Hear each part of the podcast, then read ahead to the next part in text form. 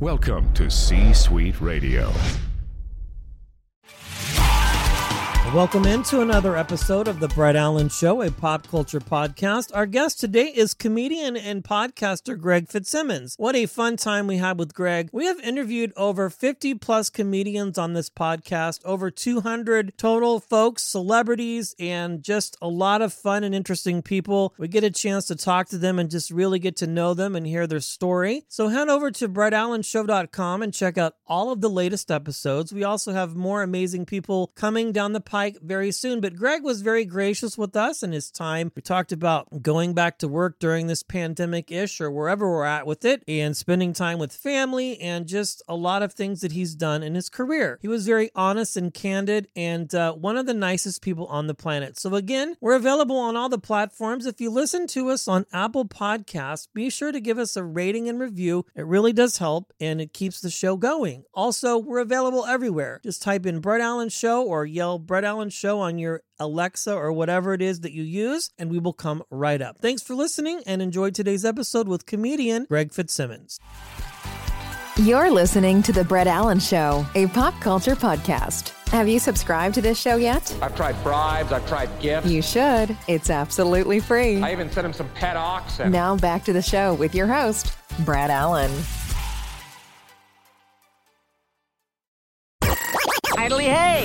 Welcome to another episode of The Brett Allan Show, Prepare to be astonished! a pop culture podcast. Join Brett weekly as he interviews your favorite celebrities from film, oh! television, I'm back in business, baby! comedy, and much more. Inconceivable! Plus, you never know who will stop by. Dude, we are so gonna party! Now, here is your host, Brett Allan.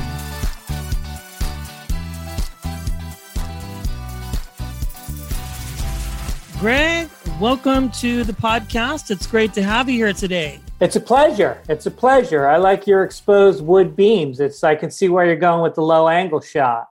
yeah, so you can't see. Actually, it's so you don't see the pile of clothes and stacks of crap behind me. Uh huh. I mean, I would like to say it's due to artistic choice, but there's just a lot Yeah. of stuff. I have my son coming over today, and so I've been rushing around taking care of laundry and getting things done. So Right. the cat's out of the bag now as to why I have the uh the odd angle. I now I feel really motivated to have to just clean for my next interview. Yeah. Right. I'm gonna. I, I always. I'm always curious when I do a Zoom. I almost want people to pick up their their computer and show me around their place. Oh, but- I'll show you if you want to see it. I, I mean, it is what it is, but it's just, I mean, basically a, a a tiny house or a shed that's been converted into a living space. And so there's a loft. That's the loft that you see, and then there's a chair and there's a TV on the wall, and so it acts as a studio slash living space. So nice. I like yeah. it. Yeah, it's funny. You're not the only person that's ever asked. I it's interestingly enough, I had uh, Tim Gunn on some time ago, and he saw the same thing and started to ask a bunch of questions, and then I wound up showing him multiple people asked. So, Yeah. um, so I guess the big question is, is what has been keeping you busy, and how has life been for you during this whole crazy time of of pandemic and lockdown? Um, it's things have been going reasonably well. You know, it's uh, luckily uh, I think having three podcasts has made me feel a little bit like I have a job. Gives me a reason to leave the house. You know, I have an office that's literally five minutes from here, and so I just get up in the morning. I have my rituals, take care of the dogs, get caffeinated, then I head off to the office, and um, and I get those done, and then you know, I've written a couple couple scripts and I've I've gone on the road doing stand up I think 3 times, maybe 4 times in the last 12 months. And uh that was mixed. That was a mixed bag. Yeah, a lot of people have different opinions on that as far as the socially distant shows and that sort of thing. So for you, I sounds like it just kind of split down the middle. Yeah, I mean it was good to get out, uh, but it's like, you know, with stand up the I've never not done it for more I've been doing it for 31 years. I've never done it. Never taken a break for more than 2 weeks in 31 years and then to take a year off and then suddenly just go back on stage felt weird because it wasn't that I couldn't remember my act as much as I just the juices just weren't flowing. Sure. You know, it was like going from standing still to running a marathon and you haven't worked out, you know? And so, uh, so I did a lot of crowd work, and I had a lot of new material, you know, stuff that I've been thinking of over time, and uh, and I got through it. But now, now I now I'm starting to like I'm going to start trying to consistently go on the road now that things have like calmed down a little bit. So I got some dates coming up, and and we'll see how those feel. Have you done any of the Zoom type shows or Zoom crowd work? Has that been something that you've been a part of, or have you just kind of stayed away from that and just focused on writing and your podcast and that sort of thing? You know, I tried it once. Drew Barrymore has this TV show, and they asked me to perform on it, and uh, it was a disaster. It was Oh, just no. really, really terrible. And I said, I'm never gonna. And I get asked to do them all the time, and I just, I just feel like if people see me do that, they're gonna think I suck. I don't know. Like, I mean, you've been doing this, as you said, for so long. And I mean, you're everywhere. I, I think I can't not turn on the TV and you're a part of something or a special or whatever. So I can imagine. And I've heard a lot of other comics say the same thing. You know, it's like, you know, some have chosen to do the Zoom, some have not. Some are just waiting until people get vaccinated and then they're going to go out and tour. Some are touring in other places that are more open. So I guess it's just kind of like going to be interesting to see what comedy, live comedy, looks like, right, in the coming months and even the years, I imagine, or at least the next year or so for sure. Yeah, I mean, I, I don't know. It, there, on on one hand, people have been socialized to not want to be close to each other, and on the other hand, people are so bottled up. I think there's going to be a certain euphoria when they tell us that we can have some freedom to go out again. So I don't know which of those dynamics is going to win out and how how full the clubs will be, but I can see outdoor shows as the weather gets nicer now. I can see more people doing outdoor shows like what Chappelle did last summer. Yeah, he seemed to really kind of spearhead that whole thing and invite a lot of comedians out to visit him and to perform live. And then I think Joe Rogan was doing things outside too in Texas. Right. So that seemed to be quite popular as well. It seemed like every big name like yourself was there performing every weekend, just kind of getting that out of their system, right? And being able to perform and do comedy. Right. Yeah, I, I think too, as a comedian, from what I understand, just from an outside perspective, somebody kind of described the Zoom thing as like the methadone for like the real thing, but you can't really replace it. I don't know if you kind of felt the same way. Yeah, that you- sounds about right. It, it, if you know, because it usually when you're on the road, you're like working towards building a new hour, or you've at least got like I've always got a sheet of paper with thoughts on it, and and and I'm I, I'll pull it out during a, a- an hour long set. I'll pull it out, and for ten minutes, I'll try out some new stuff, and like that builds on itself. Then those thoughts turn into actual bits in your act, and you sort of move something out, and you move that in, and there's like a whole process, a whole creative process that goes on as you're continually on the road. And when you just show up and you do it for the first time in months and you know you're not going to do it again for another month or two, it sort of feels like, well, why why get into the creative process? All you really can do is go up and try to do a great show that night. One show is usually connected to a bigger arc of where you're at. Yeah, I've noticed that too. Like here in the Bay Area, like at the clubs, Cobb's and Punchline, when a comic like yourself is coming through, it's usually like some greatest hits, some new material, and then a few other things. And then you wind up seeing a special on television. And you're like, oh, I've heard that joke before, or that sounds familiar. Maybe a different iteration of it. And that's what you're referring to, right? As far as just really building out lines and your jokes and your premises and all of that, pretty much. Yeah, and transitions, you know, how how how that joke finds its way into a bunch of other stuff that you already have. Um, you know, it's like a jigsaw puzzle, and you're always putting pieces in and uh, building towards. You know, you'll have a closing bit that'll last for six months, maybe a year if it's a really strong bit that you keep adding to, and that's like your fireworks show at the end where it's like boom, boom, boom, boom, and then um, but that that closing bit takes night after night of doing it and really trying to make that pop. Uh, yeah, so you it doesn't pop when you haven't done it in two months.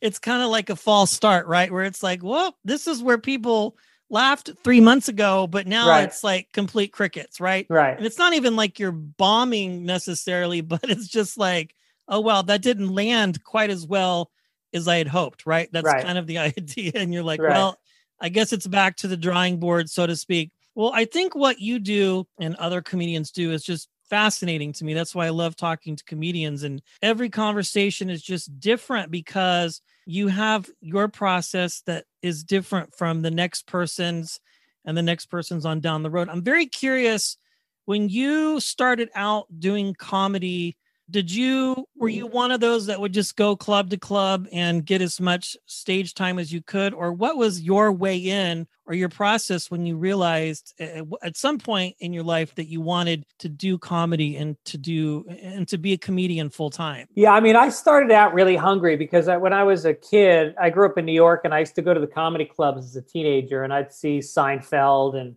you know, Paul Reiser and uh, Richard Belzer and, uh, you know, all these great comics. And I knew, I kind of knew that's what I wanted to do.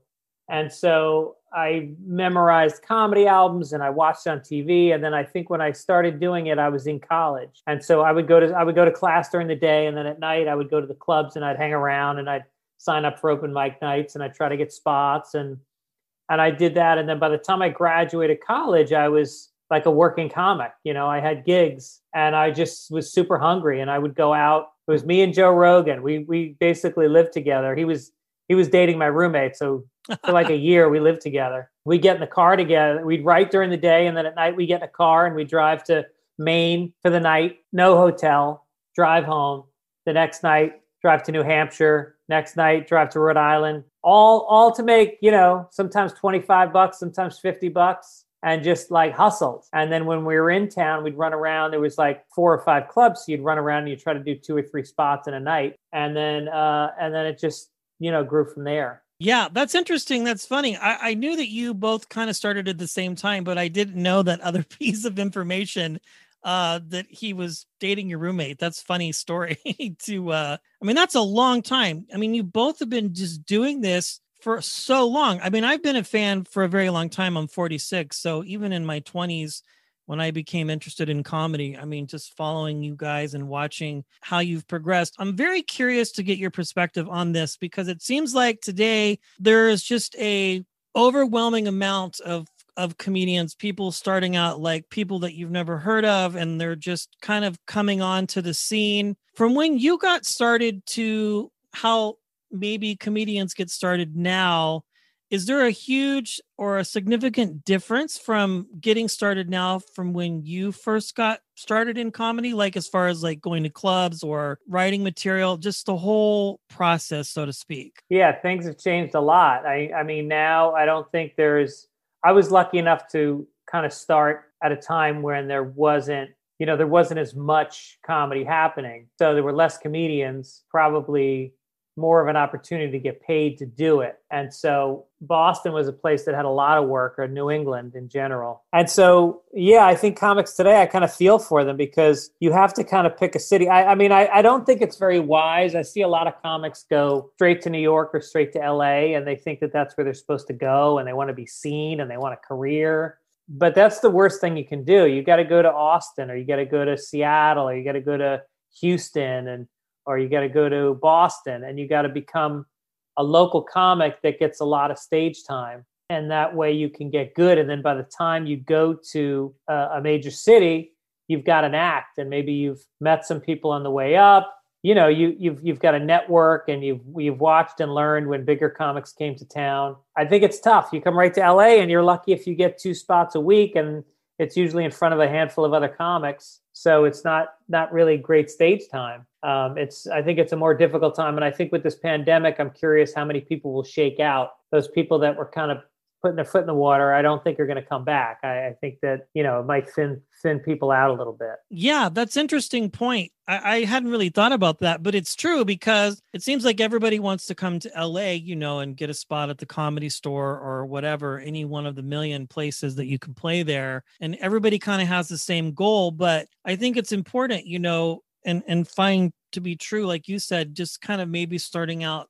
smaller right and and coming to those bigger cities later down the road. Why do you think that is? Do you think this people just have this innate desire to i don't want to say cut corners but really just dive in feet first and just really get the exposure that they think they're going to get? Or maybe just perhaps lack of direction from somebody who might need to kind of steer them or direct them in the right direction. Yeah, I think it's I think it's more the latter. I think it's just I think it's bad. It's just a bad choice, um, and it's probably based on not having somebody to sort of pull them aside and say, "Hey, you know, get good first. It's like you know, New York and LA is like bringing your goods to market, and you don't have the goods yet. Mm-hmm. You gotta, you know, you gotta log your, you know, Malcolm Gladwell's book. Like you got to do ten thousand hours before you get great at something.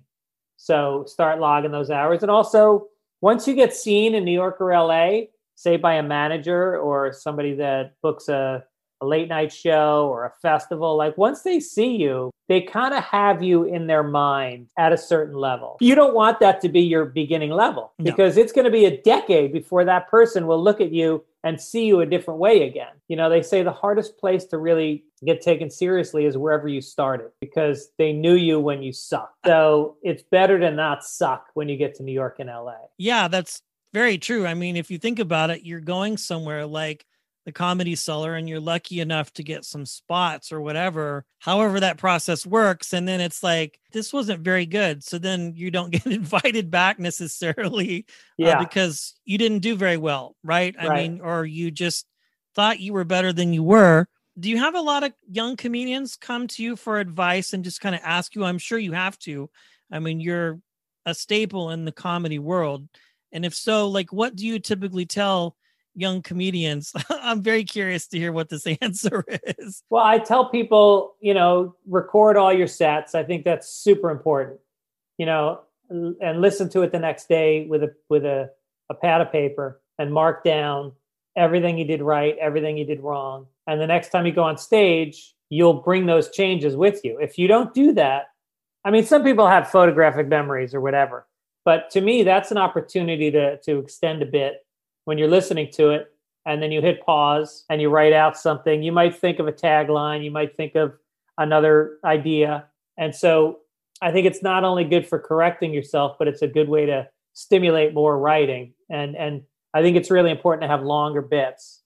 You see a lot of new comics and they have one joke and then another unrelated joke and then kind of a half a story. You know, it takes a certain diligence to take that piece of clay and and get the most out of it that you can. And so that that requires revisiting it, going back to it, pushing yourself when you think it's done, push yourself to get more out of it. So yeah, that I think that's the advice I give a lot of comics and uh and to just not be too pushy. I could see that being a problem too, you know, especially when you get around veterans like yourself or whomever, whatever that inner circle looks like. You know what I'm saying? Like you just have to really mind your P's and Q's, I would imagine, to kind of earn the respect from everybody and club owners and things like that. When you're out and you're doing this material and you're writing things and you're trying things out, do you write every single bit down word for word or do you do bullet points like what what has been your proven way to really just take this material and work it out from start to finish I usually just start with an idea that's got uh, a strong premise, and then I usually have I know where it's going to end, and then I'll go on stage and I'll wait until I you know I'm deep into the set, and then I'll bring it out and I'll see where it goes, and I might write down if I if I say a line in a way that gets a big laugh, I'll write it down word for word from how I said it. And then but I never write out the whole bit, but like if there's one line that I really know I nailed, otherwise I'll, never say it the same way twice if I don't write it down. And then, you know, I remember when I first started, I used to do a lot of uh, late night sets, you know, like Okay. I did I did Letterman like 5 or 6 times, I did Conan like 5 or 6 times.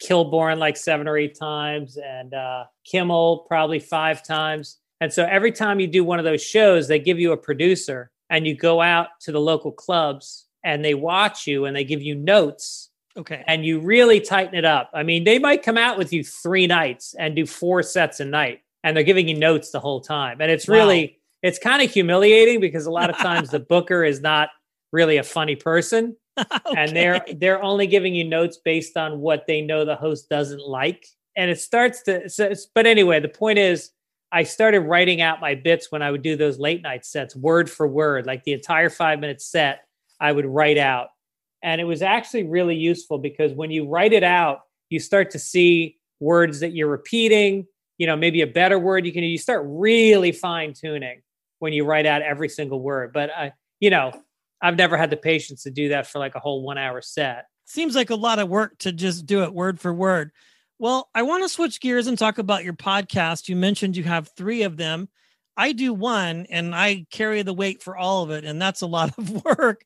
So, how do you find time to manage all three of them? And my God, just some of the people you've had. I mean, you had Lewis Black recently, Brian Regan, his new special.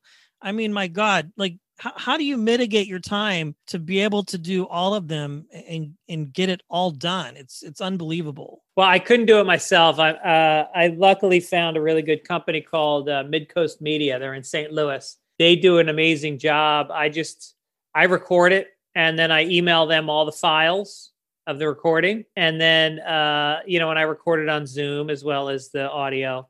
And then they do whatever needs to be done they upload it and they take the video and they'll cut like a one minute clip out of the video and they'll post it on Instagram and Twitter. Uh, yeah, so they, I couldn't do, I couldn't do all three if I didn't have support. Yeah, and they're all great, and just the types of conversations that you have, and all of that are just fascinating. It sounds like you've got a lot keeping you busy, and and I really hope all of this calms down soon, so you can and others can continue to get out on the road a lot more and I've been vaccinated, so I'm ready to go out to the, the comedy clubs. Oh, good for you. Yeah, yeah. I'm I'm a pro vaxer, however you want to call it. I know some people disagree, but I mean, just for my line of work, I, I had to get it. So I'm okay and normal. I have my card, my passport, whatever the case is. So where do you, know, live?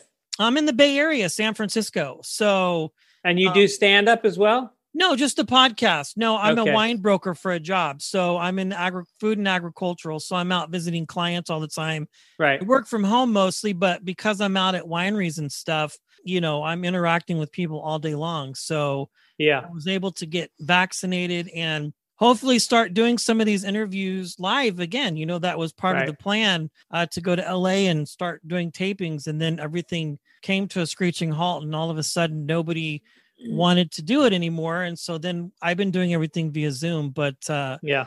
it's worked out you know to just be able to talk to people like yourself and really connect with people and just you know hear about their lives and things. One last question i know you're super busy kind of looking back at your career over the 30 years and everything that you've done would there be anything that you would do differently as far as the way you went about comedy and pursued it or would you have just kept everything the same? Big question. Yeah it is and i it, you know there's not a right or wrong answer. I'm just kind of curious like if you have any of those defining moments where you're like maybe i should have done this or maybe i shouldn't have passed on that and just you know went for it so to speak. I mean i think what's tough is that you know having a family was very important to me and yes. and my and my wife is very important to me and so i made a very very clear choice once I got married and had kids that I was not going to devote my entire life to my career. Okay. And so I stepped off of doing stand up all the time and I started writing for TV about, well, when my son was born. So 20 years ago, I started writing for TV. I spent about half my time writing on shows and the other half doing stand up. And when, and, it, and it's not half and half. It's like, I might write on a show Monday through Friday and then get on a plane after work Friday and go to uh, San tour. Francisco, do shows all weekend, come back Sunday night at work on Monday morning. I try I try not to do that because the whole point of writing is to do less stand up so I can be home more. Yes. So, you know, whereas I used to maybe go on the road like I don't know, 30 35 weekends a year. Then I had kids and I started going on the road like maybe 20 times a year, 15 to 20. And so and going out a little bit less to the clubs when I'm home so I can be with my kids. So I don't have any regrets and you know and writing kept me home more but it definitely kept me from being a pure stand up. You know, sure. I think I probably would have gone to another level if I'd spent 40 weeks a year on the road all the time and and never take a writing job. That's not how I was wanted to define myself in life. I wanted to be somebody who uh, could grow old with somebody that they loved and have kids to look after them when they're older. I love it, and, dude. That, that's why I'm such a fan. Greg is like you're a family guy, And the writing jobs, I mean, that's great. You can work from home probably, you know, at least for now, or, or if you're in a studio somewhere, Right. a writer's room, you know, and then do comedy. But I don't know, man. I think your water holds just as well as some of these biggest names out there, in my personal opinion. Oh, thank Uh, you, man. It's I very true. that. Yeah. And I'm not, you know, gaslighting here, but it's very true because it's like there's that I your family's important to you. And that's to me is the most important thing, you know, because you know, I've heard other comics say it's like, well, if you didn't have that, you know, you're at the Ramada Inn, you know, in some small podunk town by yourself after you did five shows and they're your 500 closest friends, right? And Yeah. then now you're like at home. Uh, Bill Engvall said that he's like, and then you know you're at the Ramada off the highway, you know, just doing nothing except watching the paint dry on the wall. Yeah. Right. and you know you have your kids at home. Did they ever show any interest in what you did at all, or are they just kind of are their own individuals and and that's really okay with them? It's funny. My daughter, she said something really nice to me the other night. She was really talking about how proud she was that that you know that I found what I wanted to do with my life and that I was good enough. And she like looked at the house and she's like, "You bought this house doing what you loved. Like you make Love it. people laugh, and that bought us our cars and trips and like." You were able to do all that, and that inspires me to find something that I love. And I was like, that makes me feel pretty good. I mean, my God, is there anything more amazing that a child could say to you than that? Yeah. you know, writing for Chelsea Handler or whoever, you just you pick. It's like paid for the house and the cars. And they say if you are doing what you love, then it's not work. And that's clear, you know, whether it's in your stand-up or the myriad of other projects that you do. Well, you have your podcast and you're on television. You can just Google you and something will pop up. And hopefully, again, things get back to normal and and we can start getting out to the clubs and and the theaters again see more stuff greg thanks for uh, being with me today i appreciate it Oh yeah, it's my it's my pleasure, Brett. Thanks for hitting me up. That brings today's show to a close. Goodly do. Thanks for stopping by. If you enjoyed the episode, feel free to share it with a friend and subscribe. It's absolutely free. The views and opinions of the guests do not necessarily reflect those of the host. Autobots, roll out. Go home.